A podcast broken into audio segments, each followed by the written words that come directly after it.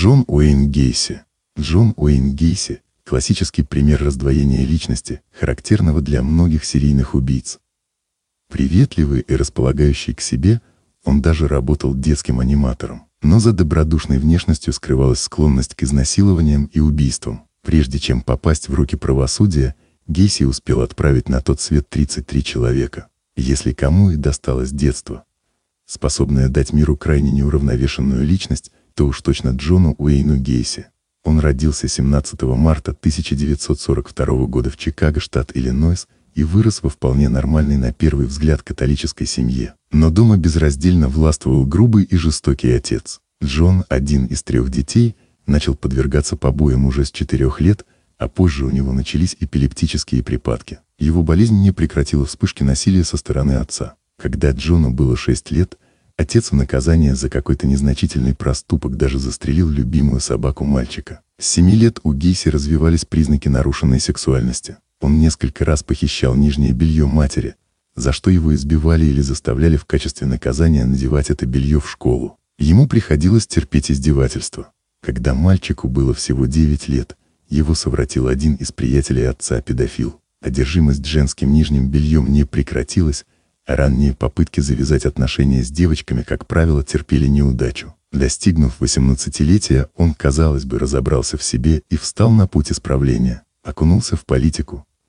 вступил в демократическую партию, активно участвовал в волонтерском движении. Однако внешняя сторона жизни оказалась обманчивой. Он решил связать себя с медициной.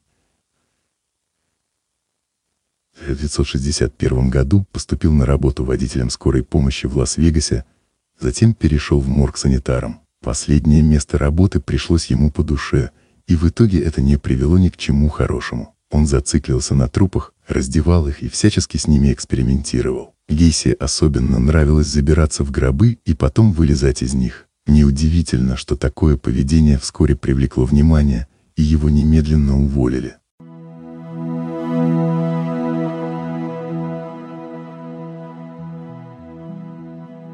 Карьера и брак. История с Лас-Вегасом осталась позади, и жизнь Гейси вроде бы начала налаживаться.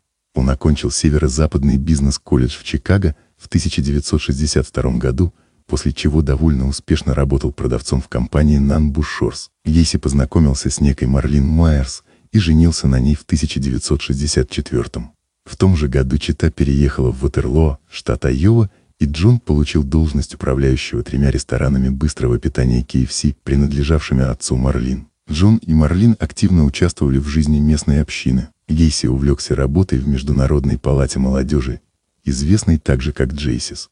Марлин родила двух детей. Сына Майкла в 1966 году и дочь Кристину в 1967. Но Гейси вел и тайную жизнь. Незадолго до женитьбы в 1964 у него произошел сексуальный контакт с мужчиной, а в 1967 году это скрытое. Хотя и социально приемлемая сексуальность превратилась в нечто другое. Он начал совращать юношей местной общины, и с некоторыми ему удалось вступить в сексуальные отношения. Двое потом все-таки пожаловались в полицию.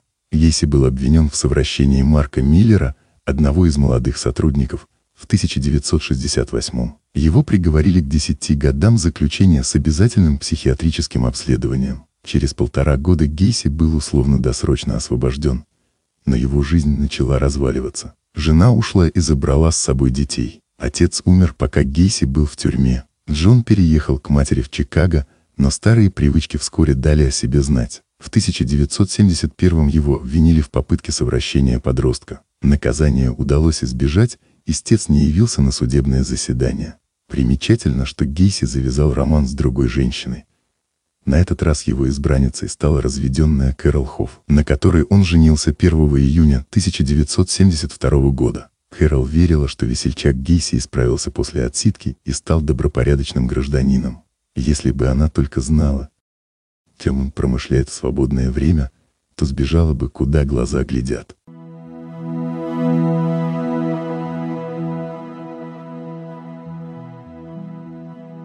Ударе. Джон Уэйн Гейси пересек черту 3 января 1972 года, от домогательств и насилия перешел к убийствам. Изображая полицейского, Гейси часто называл себя именем детектива Джека Хенли. с которым познакомился во время своих терок с законом в 1969 году. Мальчик сопротивлялся, Гейси зарезал его и затолкал тело в погреб за домом. Через четыре дня он снова впал в ярость, избил молодого человека 24 лет за то, что тот отказался от орального секса. За это преступление Гейси арестовали, но он подал встречный иск, и обвинения были сняты. Следующие три года Гейси старался избегать неприятностей, по крайней мере, если говорить о нездоровой сексуальности. В 1973 он перенес инсульт, прекратил сексуальные отношения с Кэрол, и брак начал рушиться. Критическим стал 1975 год. Кэрол попросила развода. Но не только из-за невыполнения супружеских обязанностей. Она узнала, что гомосексуальные контакты мужа продолжаются, и у него скопилась огромная коллекция гомосексуальной порнографии.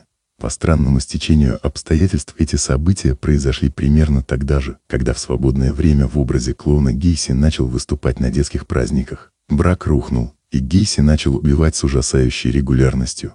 Его второй жертвой стал 17-летний Джон Будкович 31 июля 1975 года. Гейси задушил его, а труп зарыл под своим гаражом. В следующем году он убил как минимум 9 человек, и большинство трупов оказывались в подвале дома. К концу года Гейси разработал четкую стратегию заманивания и убийства. Сначала он намечал себе молодых жертв мужского пола на улицах или среди рабочих своей строительной компании. Он часто нанимал мужчин, которым испытывал влечение, чтобы потом с ними расправиться. Приглашал молодого человека к себе домой, угощал алкоголем и наркотиками, а затем предлагал показать один из фокусов из тех, с которыми выступал для детей в качестве клоуна. Обычно ему удавалось надеть на жертву наручники. Дальше он яростно нападал на молодого человека, насиловал, а затем душил. Никаких необычных пыток при этом не применялось. Как подчеркнули Брайан Лейн и Уинфред Грек в своей энциклопедии серийных убийц Беркли 1995, любопытно, что согласно утверждению самого Гейси, он не был гомосексуалистом и на самом деле ненавидел геев. Если так, то это частично объясняет манеру его расправы над сексуальными партнерами, несмотря на то, что те могли и не быть геями. Гейси убил в общей сложности 14 человек с 1977 по 1978 год. Но на фоне эйфории от безнаказанности он все же совершал ошибки. 21 марта 1978 года похитил, накачал хлороформом и изнасиловал молодого человека по имени Джеффри Ригнал, но потом, вместо того, чтобы прикончить, оставил его в местном парке. Ригнал заявил в полицию, которая, однако, отвергла обвинения в адрес Гейси. Тем не менее, Ригналу удалось инициировать административное преследование обидчика. С Гейси взыскали штраф.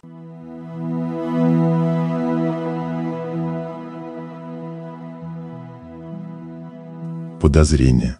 Подвело Гейси убийство последней жертвы 15-летнего Роберта Пайста.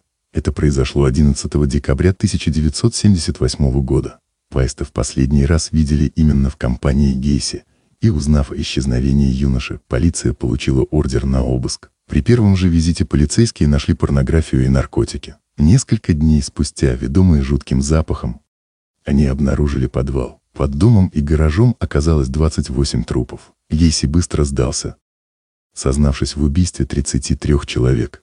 Позднее, уже во время суда, он попытался изобразить себя жертвой раздвоения личности, безумцем, не контролирующим свои поступки. Однако присяжные не поверили этой инсценировке. В марте 1980 года Гейси получил 12 смертных приговоров и 21 приговор к пожизненному заключению. Гейси яростно выступал против решения суда и подавал многочисленные апелляции. Однако в марте 1985 все они были отклонены Верховным судом США. Как ни странно, но во время пребывания в камере смертников Гейси умудрился кое-как зарабатывать.